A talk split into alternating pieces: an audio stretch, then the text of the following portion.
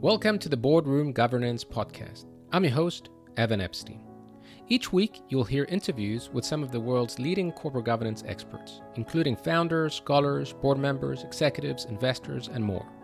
This is a long form and open ended podcast with no set agenda, but to hear the stories and wisdom from some of the most distinguished governance experts.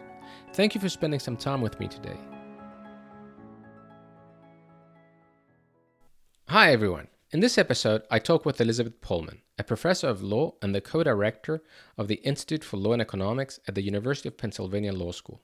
Prior to joining Penn Law, Elizabeth was a professor at Loyola Law School in Los Angeles. Before joining the faculty at Loyola, Elizabeth was a fellow at the Stanford Rock Center for Corporate Governance. After graduating from Stanford Law School in the mid 2000s, Elizabeth practiced as a startup lawyer with Latham and Watkins for a few years and clerked at the Ninth Circuit. She has since become a leading corporate law scholar, focusing on corporate governance, purpose, and personhood, as well as startups, entrepreneurship, and law and technology.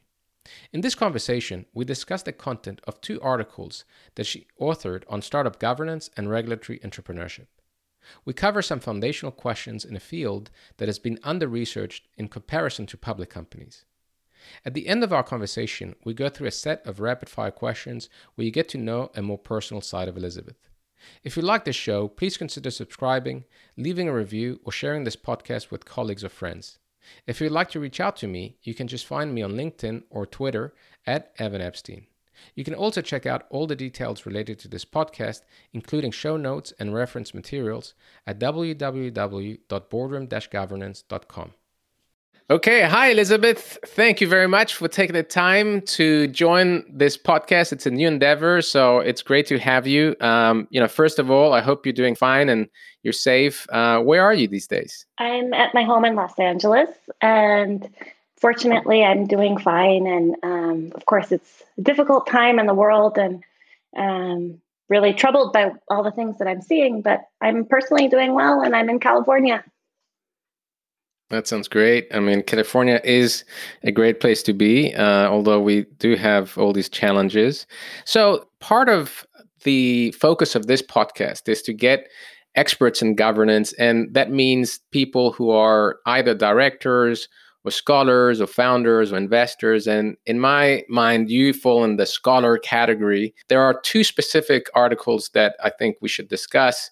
Uh, one of them is your uh, article on startup governance, and the other one is on the regulatory entrepreneurship. And let's start with the uh, startup governance paper, which I think is uh, very, very good. Anyone who's interested in startups, anyone who's interested in governance and wants to understand uh, corporate governance at the startup level, I think this is a must read. So, your paper is kind of, I think, foundational and it's a great place to get kind of the lay of the land. And so let me ask you first, uh, why did you write the article and, and what did you uh, seek to achieve with it? Yeah, thanks, Evan. Well, um, there's a really rich and longstanding corporate law literature. It's tended to be very focused on public corporations, especially in the last several decades. The literature has just been dominated heavily by scholars that will often even just say that their theory or their study only applies to public corporations. And there's been, alongside that, also a literature on traditional closely held corporations and the typical types of issues that come up in those. And um, through those two strands of literature, there's been some dominant theories in each. So, with regards to public corporations, the principal agent theory of the corporation, which is a, a vertical relationship, imagining the shareholders as the principal and the managers, which usually um, collapses the, the board of directors and the executives as one managerial agent. Um, and often looks at public corporations through that lens um, uh, about agency costs. And in the closely held corporation literature, which is a, a smaller literature but but developed uh, as well, uh, has tended to focus on issues of controlling shareholders and minority oppression, a horizontal relationship among the shareholders. Mm-hmm. And uh, as somebody that practiced as a startup lawyer and has worked as um, at a startup and spent um, many years in California, of course, I see that there's a whole other kind of corporation that the literature hasn't done as much to um, study and explore. There has been a, a, good venture capital literature, especially in venture capital mm-hmm. uh, contracting and um, entrepreneurial finance. It's tended to mm-hmm. use that vertical, um, same type of lens that looks at the the venture capitalist as the principal and the entrepreneur as the agent. Um, and I thought I've, I've thought for a long time that that type of literature um, is really important, but it f- doesn't fully capture what's going on in venture-backed startups in particular. And as they've become more important over time to our economy and our society, I think it's more important that more uh, corporate law scholars spend time thinking about them.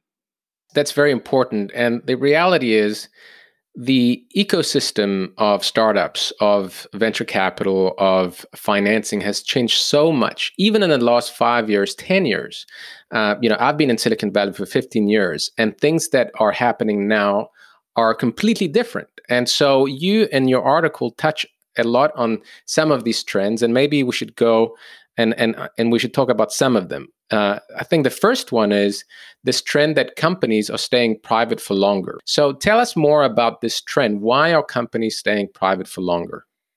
There's lots of contributing factors. Um, one factor has been that there's been more private capital available. Another factor has been that securities laws have changed in the past uh, bunch of years that allow for this. Um, and one example of that would be the Jobs Act of 2012, which mm-hmm. raised the threshold under Exchange Act Section 12G, which had previously um, set the, the number of record holder shareholders um, at 500, and that got raised to 2,000. And there's some details about accredited investor status in that. But the big picture is it raised the bar so that companies aren't forced to go public um, based on their number of record holders until they hit a much higher threshold, and that can be managed. Um, and so companies aren't being forced through federal securities laws to go public unless they want to.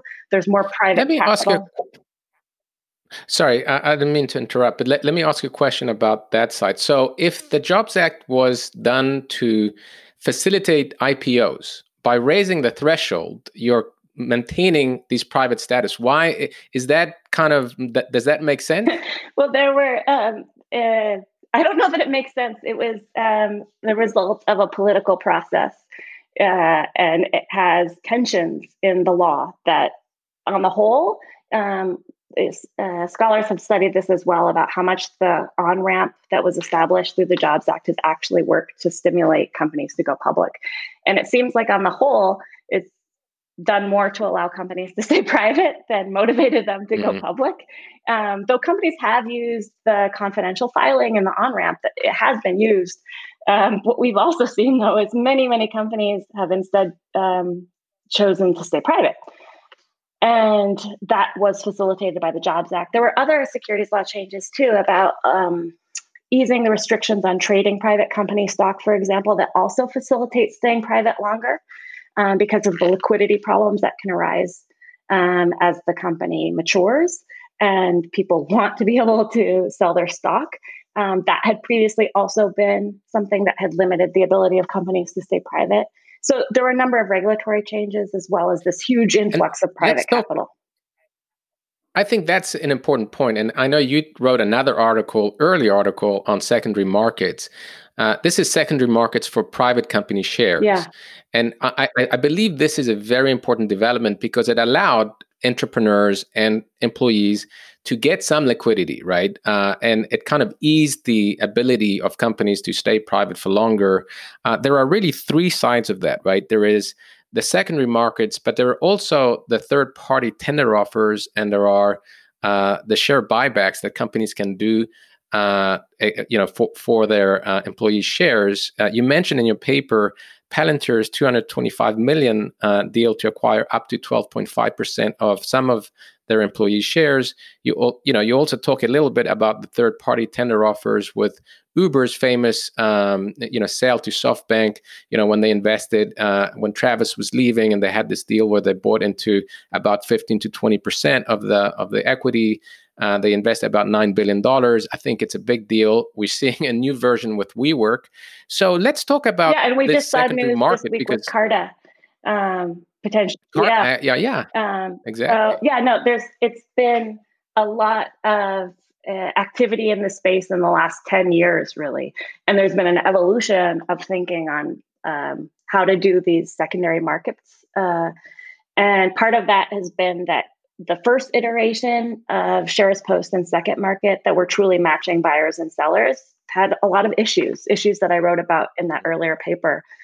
Um, and it was also the companies that didn't like it um, and that started putting restrictions on the stock option grants and the ability of employees, for example, to be able to trade those shares because it raises issues for the companies too that, that they're going to have to deal with. So then we entered into a different iteration of this um, with NASDAQ coming into the space as well. Um, because NASDAQ was also probably in a business position where it was really keeping an eye on this because it wasn't having as many IPOs. And so it started to think about what it could do in the private space and working with companies to facilitate these liquidity events. And now we've seen a lot of other players come into the space and also thinking about how to um, uh, develop this further so that it could really be effectively a functioning market in the private space.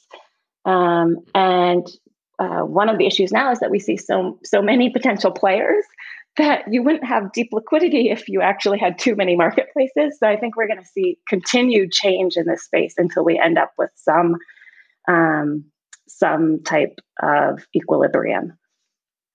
Yeah, I mean Nasdaq Private Market has announced they've done 24 billion dollars in transactions since inception. So it's a, it's pretty it's a growing market. You know, what do you think of this idea that some people have said it's a death of the public company? I mean, is that like an overstatement, or yeah. you know, it, it, does it have any any legs? Yeah, I I um uh, I have a little section of the startup governance paper uh, about that um, about that mm-hmm. thinking um, because to me it, it it could never be that stark or that bold that there would be the death of the public company or that companies would just stay private forever was another way of people saying mm-hmm. it and mm-hmm. the reason why is because venture backed startups are not built for that model they are the caterpillar and the chrysalis they need an exit at some point unless you're imagining some ever infinite another private buyer that's going to come in and keep on buying and giving the kind of liquidity right. that you would need. Um, so venture backed startups are are aimed at an exit, and their lifespan mm-hmm. is focused on getting to that. Um, and so it doesn't have to be going public to be an M and A exit, and that's much more common. Um, but at some point, some companies likely will want to go public. Um, and so I, I, I would never expect that we would just fully see the death of the public corporation unless we saw really like a really profound change to our public markets.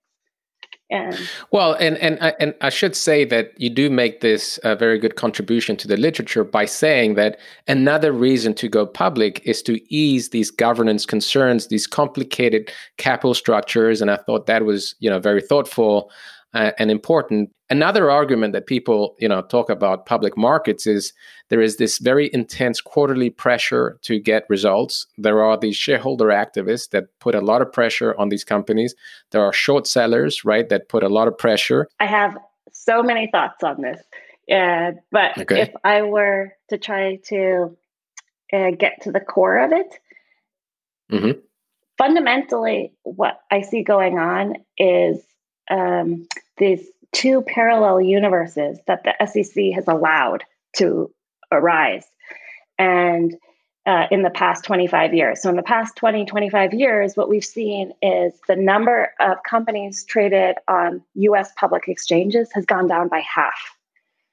The economic value is still profoundly large, but the number of companies traded is half of what it was about two decades ago. And the SEC has allowed for this through a bunch of regulatory changes, and then there's been this huge influx of private capital. And so, what we've ended up with is a public market that has more regulatory pressure, um, market pressure, and a whole system of corporate governance actors like proxy advisors and tra- trade associations, investor associations, um, the mutual funds and others that have come into the private space as well. But it's it's a whole ecosystem of corporate governance actors and a very heavy regulatory burden.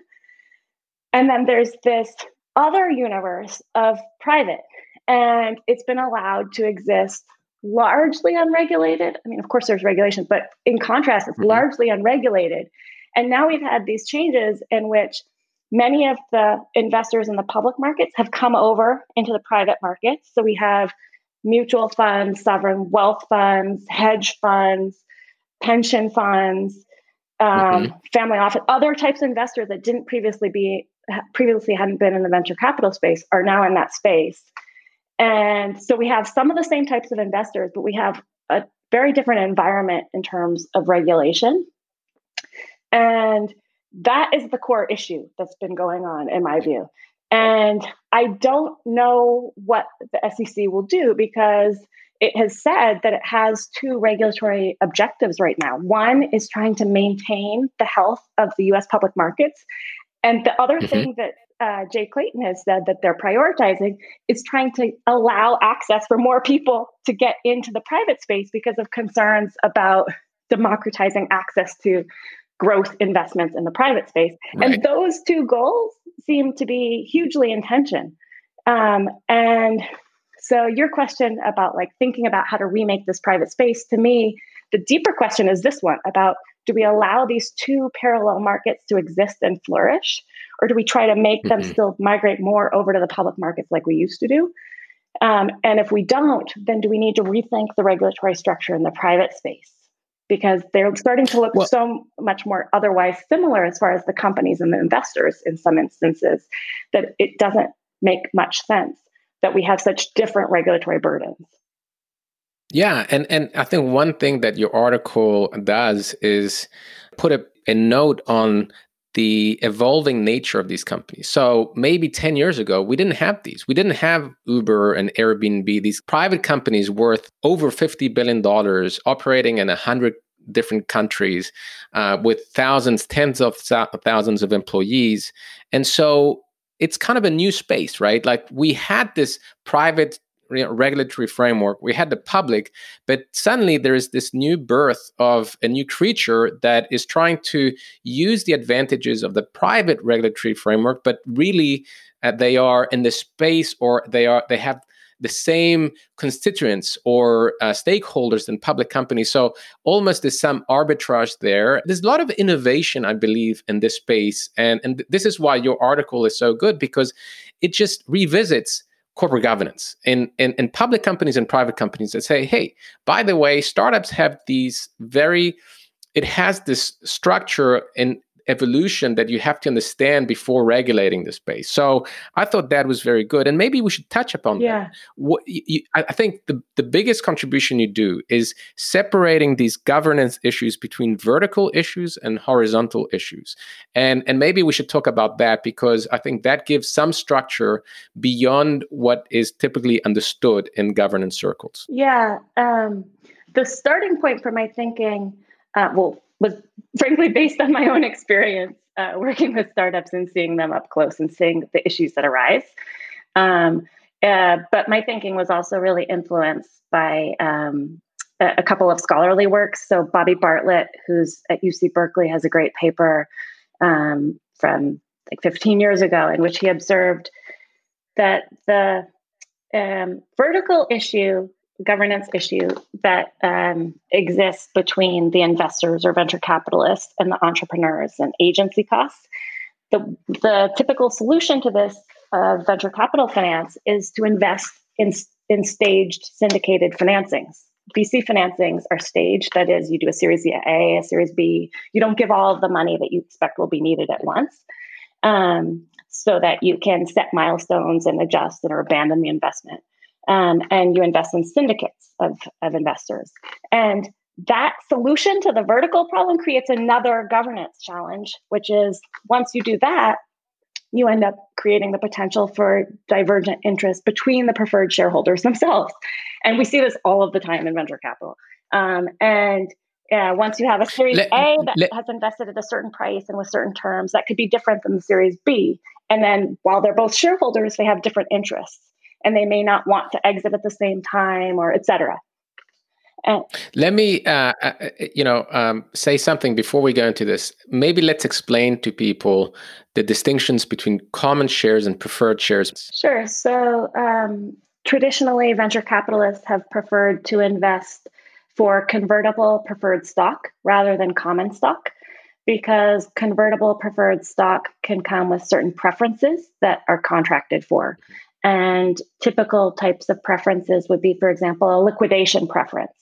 And um, a typical liquidation preference, for example, could be 1x the investment amount, which would mean that the holder of that convertible preferred stock has the right to be paid out before the common stock at 1x their investment um, if there were a liquidation event.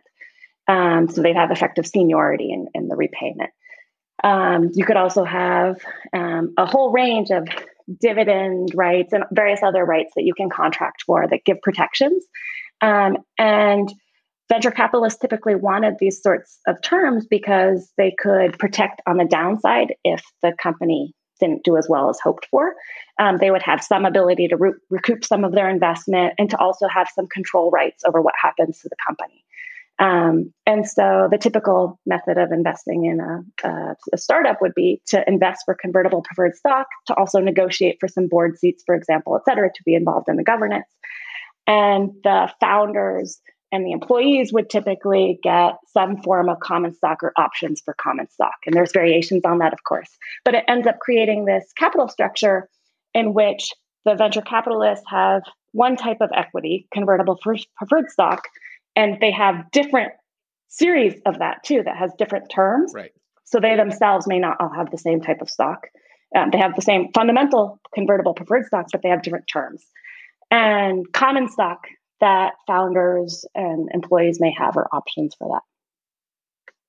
So, you know, maybe to to drill down on one example, um, you know, one of the reasons why many of these larger players, um, mutual funds, hedge funds, private equity funds, have invested in these private companies is because they can invest in preferred shares and they have these uh, anti dilution or protective provisions or liquidation preferences that give them uh, an advantage. And one example is the case of Square, when they went public, they they had a Series E investor that bought in. I think the share was fifteen dollars, and they had protected some liquidation preferences that, in case that Square got bought, they would get back their money. But in case they would go public, they would need at least eighteen point you know forty six dollars. The company goes public at nine uh, dollars, so they got ratcheted. They got more shares. So maybe yeah. that's it, you know th- that's an important part of the story that people don't understand the differences in private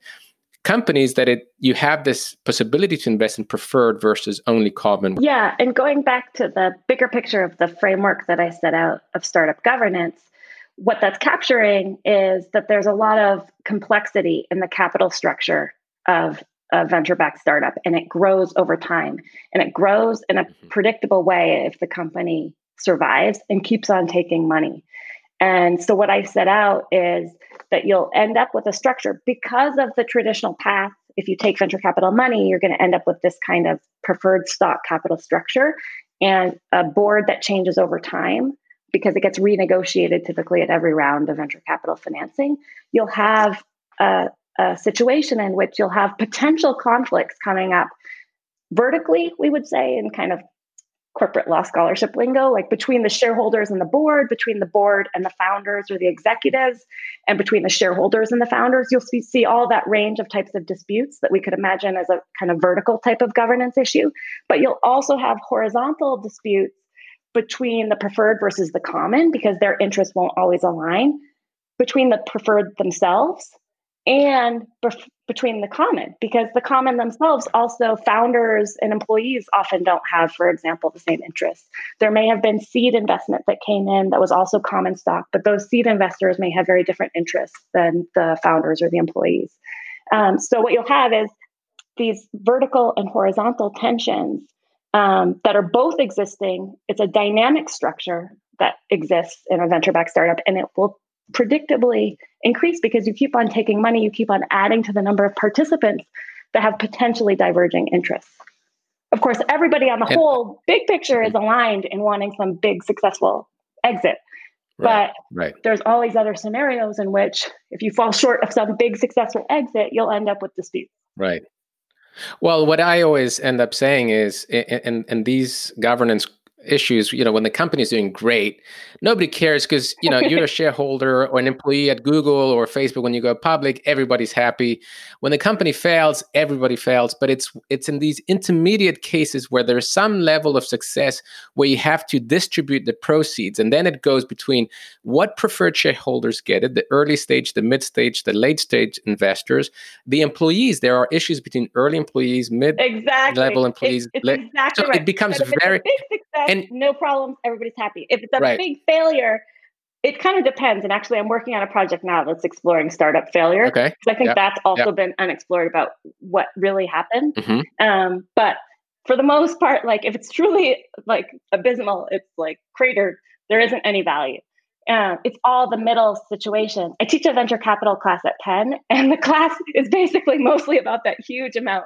I mean, we do some like stuff about the big success, Okay. but like a lot of the class is focused on all of the types of issues that come up in these this big space in the middle where you could say there's been some success, but it's not it's not enough maybe to get everybody some return or these various scenarios that come up. Yeah, and, and and this is where we've we've seen some bad behaviors from some players, opportunistic behavior from, you know, it can come from investors, it can come from the founders. Uh, you know, I I believe that employees are the constituency that have lost out mostly in these cases because they don't make the decision because they're not on a board, and so in many and they have cases you have the- options. Right. And so they're common shareholders, but you have the founders who make the decision and many times get a carve out. So this is actually a really interesting space, I think. What's going to happen with employees in governance if these companies are staying private for longer and what is who's making the decisions and i think that's another area that inevitably is going to grow and people like you and other researchers i'm sure will start publishing on this side because it, it's very it's still very early days and the way that you treated in your paper these uh, tensions between preferred and common shareholders and employees i think is excellent and makes a lot of sense and and i think uh, treats the, the subject in, in a very coherent way. So let's talk to finalize on this paper about the monitoring failures on on startups. You know we've seen uber uh, the, the you know the big failure there with Travis and the board. We've seen Theranos, we've seen SoFi, Zenefits. WeWork, of course, is now the big, enormous case. Uh, you mention at least three issues, but you talk about managerial boards. What do you mean, and explain a little bit more? What, how do you think about boards at in, in these companies? Yeah. So um, one way of thinking about it is thinking about the contrast to public company boards. And public company boards are regulated um, by securities law and by the exchanges um, and require a majority of the directors to be independent. And that has a particular meaning about independence. Public company boards typically look like one particular thing because of that, um, largely independent and are largely perceived as monitoring. Um, and private company boards, and specifically venture backed company um, boards, look really different because they don't have that regulatory requirement of having a majority of independent directors. And the way that the board is um, negotiated um, in a matter of contract, there's typically designated board seats for like a Series A constituency director or Series B. It gets renegotiated with each financing typically. Um, and the result of that, I point out, is that um, we we may not expect that these boards will function in the same way as far as monitoring. Instead, they have a highly managerial role um, as far as being involved in supporting the company with resources, with strategy, with trying to scale and get to growth quickly. Um, and the people that sit on the boards are all, in a sense, in, investors or participants in one way or another because they're either founders or executives or they're investors. And um, in some sense, that makes it a really strong board. And, and the literature has previously really imagined, in many ways, that it'll be a strong monitoring board because if you have skin in the game, these venture capitalists are sitting on the board, they have access to information and they have money invested. You would expect them to be really strong monitors. But as I point out, Um, on the other hand, the way that these companies um, work is that you end up with people having these overlapping roles where they're a director, but they're also an investor. And they are dual fiduciaries. So they also owe fiduciary duties to their um, limited partners if they're a venture capital fund. Um, and those interests may be different than the best interests of the startup company. Um, you have uh, various scenarios um, as far as the relational situation between the venture capital firms and the entrepreneurs. They're repeat players. The venture capitalists may prefer to maintain a reputation as being founder friendly so they can get into the next deal or get into the next round. Um, that means that that may make them less incentivized act as the strong monitor. And they have this overarching goal typically of fast growth. And often especially in the early stages of a company you don't even know if it's going to be able to create a product or service that people want. It's not profitable typically. And so you're just trying to get to either profitability or growth and so it's not the time in which you're investing heavily in internal controls and compliance um, and that's been very typical of startup boards for a long time. We'll see if that changes, and it may change as companies mature. That would be a good development, in my view. Um, but there's systematic reasons why startup boards can end up having these oversight and monitoring issues. And you mentioned Bill Gurley's quote there that he said Silicon Valley boardrooms have mostly become applauding audiences of clapping hands, which uh, is a very interesting uh, quote from somebody who was who's been involved in, in Uber and other uh, boards himself. But it really shows the distinction between the mentality of fire the founder versus founder friendly, which is one trend that is very important. Uh, you know, I believe in the mid 2000s, many VC firms got so competitive in getting into the deals and investing in these founders that they were obliged to kind of grant the founders, you know, favorable terms. And, and this changed the landscape. Whereas before, uh, VCs in the boardroom would be very very strict and would fire very quickly uh, founders and would keep and, and there's been this kind of fight for control. And that's when dual class shares come into play. So maybe we should say that all the top unicorns that went public or a big majority have these structures. It's only reserved for the very top companies. We're talking about facebook and google and and you know linkedin and all the top companies had these. What do you think about this trend? And what do you think about sunset provisions, which is the counter or, or some intermediary uh, solution to that? Yeah. Well, I have a project that I'm working on uh, with Brian Broughman, um, in which we're trying to better understand actually when the dual class structures get put in place, because mm-hmm. the the research typically looks at IPO and later, um, but uh, one thing that I came across when I was doing research for the startup governance paper is that there's actually different timing at play. Um, that in some instances, startups are putting dual class structures in place while they're still private and have a dual class structure for some period of time, a significant period of time before they even go public. Um, and so there's still, I think, a lot to better understand about the bargaining and dynamics that are going on in which companies have been able to get this put in place and when they do what the timing of that is and then if there will be a sunset or some provision that allows for it to change um, so i think we better need to understand more data on this but what we have are like surveys and they show that the top echelon of startups have been able to bargain for it um, and what we've seen is huge pushback from the public markets on this. Um, in some instances, we've seen um, companies change their plans about whether they'll have that. In other instances, they go public with it anyway. And we've seen some companies succeed with this structure, and other companies um, uh, struggle and have go- ongoing governance challenges. I don't have a um, I don't have a dogma about whether mm. dual class is good or bad, but I have an observation. I love that. I love that. Let's keep dogma out of the discussion because that's exactly what happens in the marketplace that people are so dogmatic about this question. You ask people in the public markets, at the CII, the yeah. Council of Institutional Investors, they are dogmatic. This one share, one vote approach is something you can't even discuss. So I love that you say that, that you don't have a dogma in this yeah. question. And I, I, I think that in other areas of governance, historically, we've been on a trend line for over a century of allowing more what we've called private ordering, more menu of options. Yet we have public markets that will press back against that because they tend to like, even though people say they don't want one size fits all governance, when you look at public company governance, it's been pushed in this direction to do things that like don't have dual class. You know, you have to have certain things in place.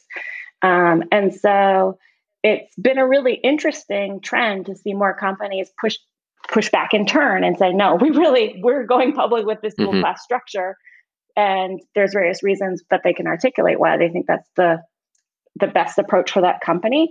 And I I think that um, as far as sunsets go, I also think we should allow for governance variation and experimentation. And my colleague Jill Fisch has a good paper with Stephen Davidoff Solomon that basically says the, you know, with sunset provisions, if you don't think they're a good idea, like it uh, going public, why do you think that like at some arbitrary point they should just be, you know, sunsetted? Like I think there is a logical issue that goes on with like how do you create a, a sensible plan for when that would well, change. For people who don't know what a sunset provision is, maybe explain that. Um, dual class structures could be put in place where there is, um, um, we would say, at some point, a plan that you would change the structure. So, for example, that can be triggered by if one of the founders who might have um, high voting uh, stock, if they leave or die, for example, then you would argue perhaps that there isn't a reason to still have the dual class structure, or it could just be at some time period, like 10 years or 15 years or whatever it is. Um, and so a sunset provision is a provision that's put in place um, at time period one that says at time period two, the dual mm-hmm. class structure mm-hmm. or multi class structure will change. Mm-hmm. Okay, uh, you know this. I, I, really enjoy this paper, and again, I, I, can't emphasize how good it is in terms of um, displaying the different, the myriad issues around governance, and and I really recommend everyone taking a read at it. Let's uh, switch gears and talk about your other paper on regulatory entrepreneurship that I also thought was very enjoyable. Um, and you create or you invent. I don't know if it was in place before, but this idea of regulatory entrepreneurship, which is pursuing a line of business in which changing the law is a significant part of the business plan. Explain the premise of the article and why you wrote about this topic. Yeah, that's a co authored paper with Jordan Barry, who's at the University of San Diego. And uh, Jordan and I wanted to study companies that had a significant part of their business model aimed at changing the law because it's not a new phenomenon, but we've been seeing this a lot lately. Um, and I started noticing basically startups engaging in kind of political activity. Some of it was like traditional lobbying, but some of it was activity that looked somewhat different, like Uber trying to mobilize its users to support it, um, changing the law in a city. Um, and so we, we wanted to study that as a particular type of activity that we could understand the types of strategies that were, companies were using and what the implications of those different strategies might be for the types of laws that we would end up with and whether that would be a good or bad thing for society and socially optimal. And we wanted to study what sorts of legal and business factors would make a company that engaged in that type of activity more likely to succeed or not. Um, so that's what motivated us to do that paper. So, so you give. Uh, uh you, I thought this was very good. You you identify three creative techniques that these modern regulatory entrepreneurs have adopted in various combinations. Number one, they break the law and they do something that is very common in Silicon Valley, which is they ask forgiveness instead of permission, and it's kind of the mantra, right? You know, if you think of the mantra, you know, maybe of of uh, Zuckerberg or Travis Kalanick at Uber, that was it. Um, and yeah, can I say second one is, that, um, yes, uh, we say breaking the law or taking advantage of legal gray areas, and that's in part because in some instances it's debatable whether they were actually breaking right, the law. Right. Right. Um, right. And right. even when they were arguably clearly breaking the law, there might still be room to say, oh, but we're just operating in a legal gray area. So we would we would say that category is, you know, has wiggle room as far as breaking the law or legal gray area. Okay, okay. Yeah, yeah, that, that that's good. And and well the, the, the second uh, technique that you mentioned is they see, they seek to grow, you know, a too big to ban uh, before regulators can act.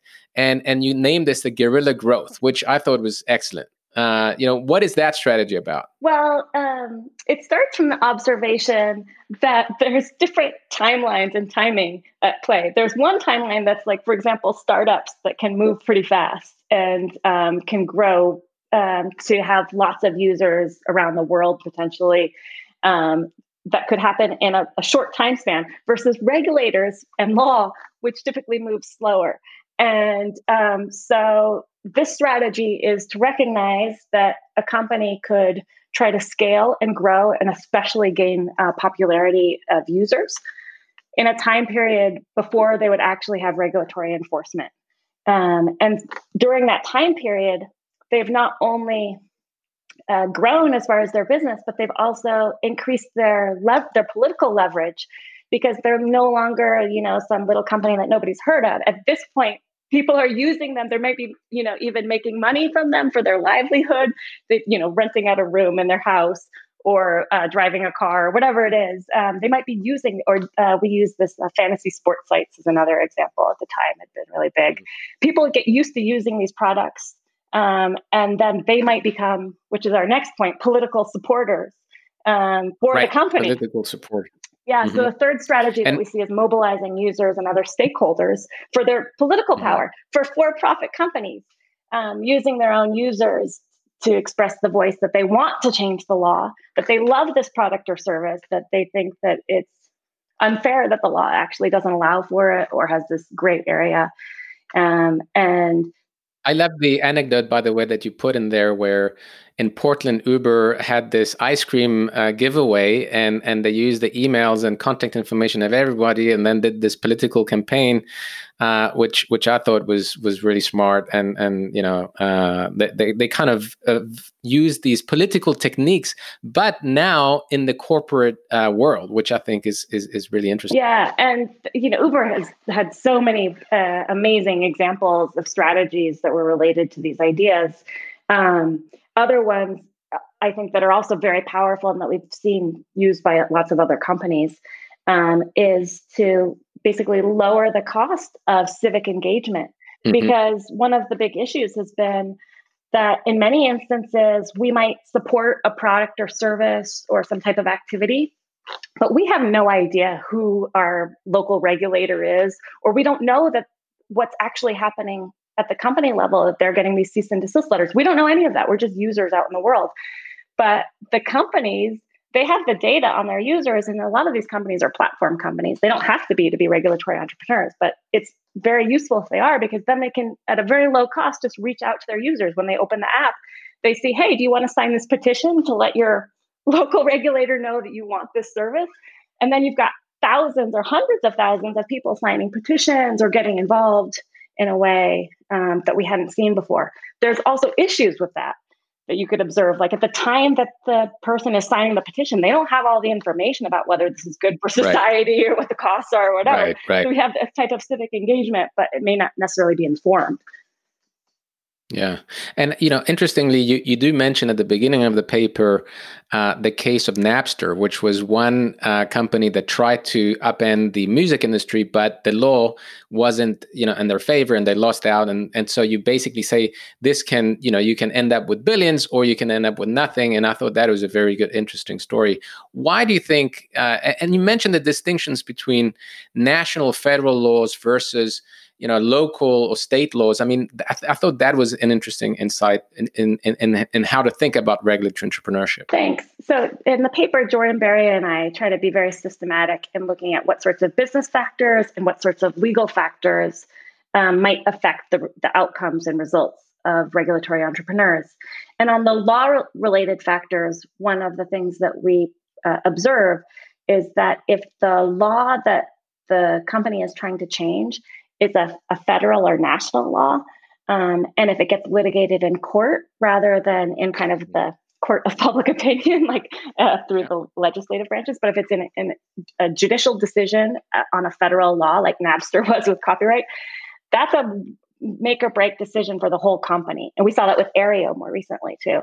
And mm-hmm. um, uh, that is a, a different uh, proposition than if you're a company that can go and have the flexibility of going into one jurisdiction at a time, changing your strategies. So, for example, another thing Uber did was when there would be a city that would say, No, we don't want you in our city, they would go all around that city, gain popularity, and then put pressure on it. Or if Germany says no, okay, well, we'll go into this other country and build still there. Right. So, um, uh, uh, the the type of law as far as whether it's a federal law or a state or local law can affect the flexibility of the company.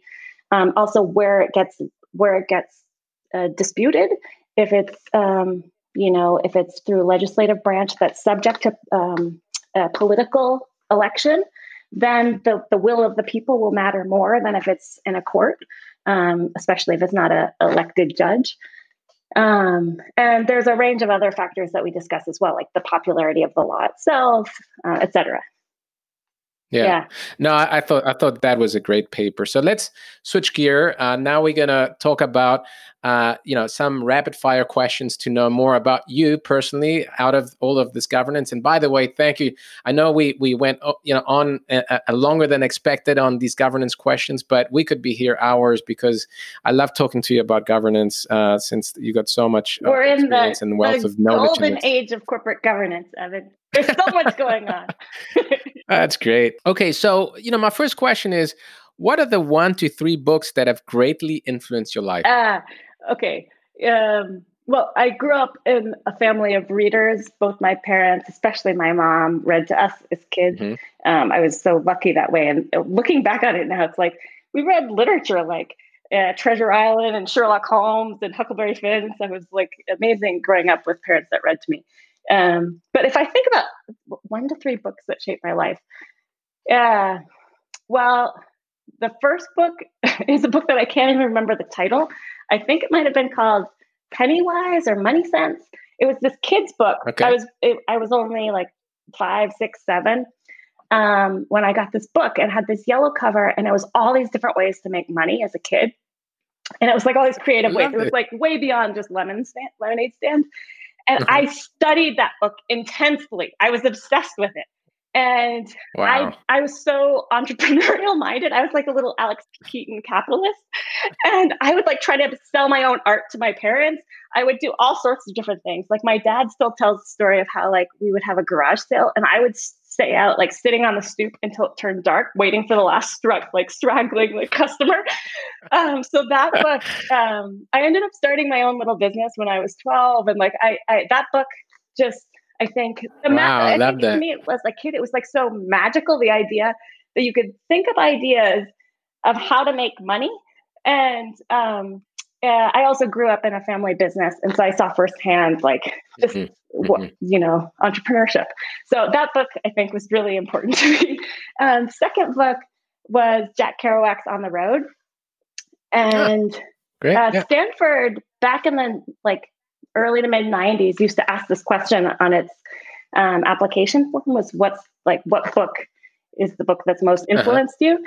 And I wrote my college um, application essay to Stanford about On the Road. And I spent a year, um, I left high school after my junior year in the US, and I spent a year, what would have been my senior year in Switzerland, and traveling. Mm. And On the Road to me was like, yeah, so influential in my thinking about um, what life is about and the kind of spirit that you uh, could have about new experiences and people. And uh, so that book was hugely influential. It might have also, I think, influenced my thinking when I was choosing colleges to go to California. And oh, my nice, husband, yeah. who I met um, in the 90s in the Bay Area, also loved the beats. Um, and so I, it was a connecting point for us. So I think that that book was also a big influence. And then the third book, mm-hmm. um, I think would be Henry Hansmann's ownership of enterprise. Um, oh, wow. My uh, uh, corporate law professor at Stanford, um, Mike Klausner, gave me that book uh, I took uh, corporations with him, and then I did an independent research project in which I was studying a nonprofit that um, it's a hippie art ranch that incorporated as a nonprofit um, that my parents were involved in back in the 60s. Mm-hmm. And it still exists. And I um, was really interested in the structure that they had put in place to run this um, uh, art ranch um, as a nonprofit. And Mike Klausner gave me this book when I was a law student, uh, Ownership of Enterprise. And he was like, I think this will be up your alley. And I read the book and I was like, it completely solidified this passion for studying the corporate form. And um, it made me realize that I would like to be a corporate law professor mm-hmm. and study these kinds of things. Um, and it's still, I, you know, I cite it actually at the beginning of st- uh, startup governance. It still influences my mm-hmm. thinking. Wow, I love them. I mean, those are three very different books in different stages of your uh, career or or um, preferences. Uh, you know, very good. So, you know, you talked a little bit about uh, Klausner and others. Uh, who were your mentors, and what did you learn from them? Um, well, I think that word mentor means a lot of different things um, to people. But when I think just um, more broadly about who have been important teachers or advisors or supporters. I've, I've had so many. I've been so lucky in that way. Like all, the things that I've done, I really owe to so many other people caring and investing in me. And um, as a life mentor, there was a family friend, uh, Lynn Stevens, as a child, who she was a great life enthusiast and adventurer and traveler. And I spent a lot of time with her as a kid, all the way up through law school. Mm-hmm. Um, my mom um, is also um, a law professor and has been, even as a mentor, a hugely important sounding board for sure. me. Um, and then um, in undergrad, there were a bunch of important teachers to me in anthropology Paula Ebron, Miyako Inoue, um, Sylvia Yanagisako, people who um, taught me about so- social and cultural theory, um, uh, and introduced me to Anna Tsing, an anthropologist at UC Santa Cruz, who I collaborated with on one of my first publications, um, in which we were thinking about um, how social change occurs. Um, and then in law school, Mike Klausner and Joe Grundfest, mm-hmm. um, yeah, just hugely important to supporting well, me. Yeah.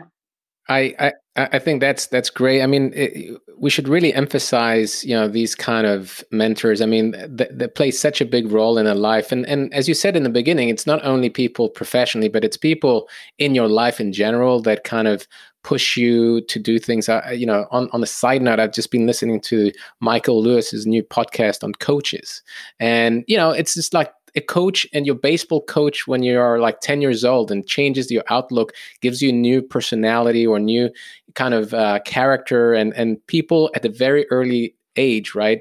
You know create this image and it's so important to have these people around you that you know we just see the end you know we see you as the professor and Penn but behind that in every person right there's a lot of other people i feel that, that are important i feel that, that so strongly um, as a sense mm-hmm. of gratitude, but it's also just a daily thing because it continues. So, for example, like the first person who invited me to a, a law conference was Lynn Stout, and she was a huge supporter of mine, and her thinking still influences mine. Um, sometimes I challenge it. Sometimes I, I, think she was really ahead of her time. She introduced me to Margaret Blair, who um, has always um, been one of my favorite scholars, and I collaborated with her. And then I, I currently still have senior colleagues like Jill Fisch and Bob Thompson and Frank Partnoy and Hilary Sale, and others who help me in all sorts of various ways, um, and then also work with them. But it's so much more, like you say too, like um, they're pro- in some sense even the professional mentors are personal mentors because you also right. see how they exist. So, like for example, when I got to co-author with Margaret Blair, one of the things that most impressed me was that Margaret is a very uh, distinguished legal scholar, very senior, hmm. and yet she's so humble and so intellectually curious we would work on something and say, I think this is right, but let's go both, you know, go back and research this and we'll come back together and discuss it. And to see a senior scholar so intellectually curious on fundamental issues like i think this thing that we all say is true is probably right, right but let's go really dig into it. So like even on a personal level and I, I think that even the professional mentors give you so much more than just like a recommendation letter type of thing no, I think that's that's that's great. So, are there any any quotes that you think of often, or do you live your your life by? Yeah, um, I don't know that I live my life well. Um, there's two quotes that I th- that I think of often. One um, one quote. This probably like tells you my my kind of age and sensibility. Um, uh, I think of Yoda's uh, do or do not. There is no try. I think about that. That I think about that a lot because uh, I love that. Thinking to myself, "Oh, I'll try," you know, blah blah. And I think, no, there is no try. so, so Yoda, uh, Yoda, Yoda. Then, um, love it. Uh, in recent years, um, I don't know when I came across it again or if it just came to me. It's funny with quotes like sometimes the moment arises and then inside still rattling around with some little bit of literature or something that you read years ago i i thought of walt whitman and um, mm-hmm. leaves of grass dismiss whatever insults your own soul and you know we've been in this time the past few years where there's just so much politics and so much ugliness and yeah. that quote i've thought of a lot like dismiss whatever insults your own soul um, because I think it's so important. And um, that's the bit of it that I actually remember and think of a lot. Um, but it's actually part of a very beautiful preface to Leaves of Grass that says, you know, your very flesh shall become a great poem if you do that. Um, and so I think I think in these times it's so important, you know, engage and listen, but also you have to dismiss whatever insults your soul. Yeah, more than ever, right? I mean, it seems like we in just this dark time where uh, you know it's just bizarre. It's just like how did we get to where we are? And uh, it just it, it, it's good to have these kind of rocks and and kind of just step back for a little bit and and have these moments where you just can self reflect. Yeah. Um, you know, what is the an unusual habit or an absurd thing that you love? I think um, my husband should answer this question probably rather than me on my unusual habits, because of course I think I'm totally normal. Um, yeah, you know. Well, maybe it doesn't have know, to be. you know, absurd that I love. Well, I would say many things that are absurd I love simply because they're absurd. Mm-hmm. Um, mm-hmm. Uh, one thing that comes to mind is uh, Yayoi Kusama's art. I, I think is Okay. Absurd, I, I and I know. love it. Um, she does these infinity rooms, and um, uh, the broad the the the the Broad Museum in uh, downtown Los Angeles got one of her infinity rooms. It's just magnificent, and I waited for four hours to get one minute inside the room. And the first time I saw it, and it was the best piece of art that I had seen all that year. And then she did um, a retrospective that I think she chose seven or so places in the world to send a, a bigger collection of her infinity rooms and art. Um, and I got to see it, and um, thanks to Latham Watkins, actually, I got a special um, chance to see it where I didn't have to wait in all of those lines, and I got to go through all of the um, this retrospective. And it's so, in many instances, like her thinking is kind of absurd and fanciful and crazy, and I just love and it's I think it's just one of the most exquisite things to, to wow. stand inside her I'll have room. To check her out because uh, I, I haven't seen it. So now now you've piqued my interest, and uh, I need to understand that. Um, so another question is, which living person do you most admire? Oh, you're killing me, Evan. I don't know. Um, well, living person who I most admire. Well, of course, the people that I love most dearly are people who I also I probably most admire. My mom and my husband, my best friend, who's a doctor in Sweden, um, who helps children, and she also plays in a rock band on the side. And she's a wonderful mother. Um, you know, people that are very close to me, they they have these qualities that I think, are so important about creativity and integrity and kindness. I, I, admire people like that. But of course, there's people out in the world, and it's hard to think of who I most admire outside my closest circle. Um, there's so many people that I admire. Um, I admire Jane Goodall. I admire Jose. Mm. I, I, there's yeah. many people out there that are doing good that I think that are in fields completely different than mine, but that have a passion for understanding the world and um, for learning and sharing that learning. That's what really excites me. Well, Elizabeth, you know, I appreciate so much you coming in and and carving out uh, part of your time for this podcast. Uh, where can people find you or find your research? Um, if you search for my name, Elizabeth Pollman, P O L L M A N, um, you'll find my uh, website on the University of Pennsylvania Law School, and that lists my publications. And on SSRN.com, the Social Sciences Research Network, um, um, you can download my papers for free and uh, find works in progress. Okay. Well, thank you very much, Elizabeth. Uh, I'll talk to you soon, and uh, I hope you stay safe in this pandemic and uh, that everything goes well in your research and professional and personal endeavors. Thanks, Evan. Thanks, listeners, and uh, best wishes to you all. Thank you for tuning in to the Boardroom Governance Podcast. If you like what you heard, please consider subscribing, leaving a review, or sharing this podcast with your friends or colleagues. If you'd like to reach out to me, you can find me on LinkedIn or Twitter at Evan Epstein. You can also check out all the details related to this podcast at www.boardroom-governance.com.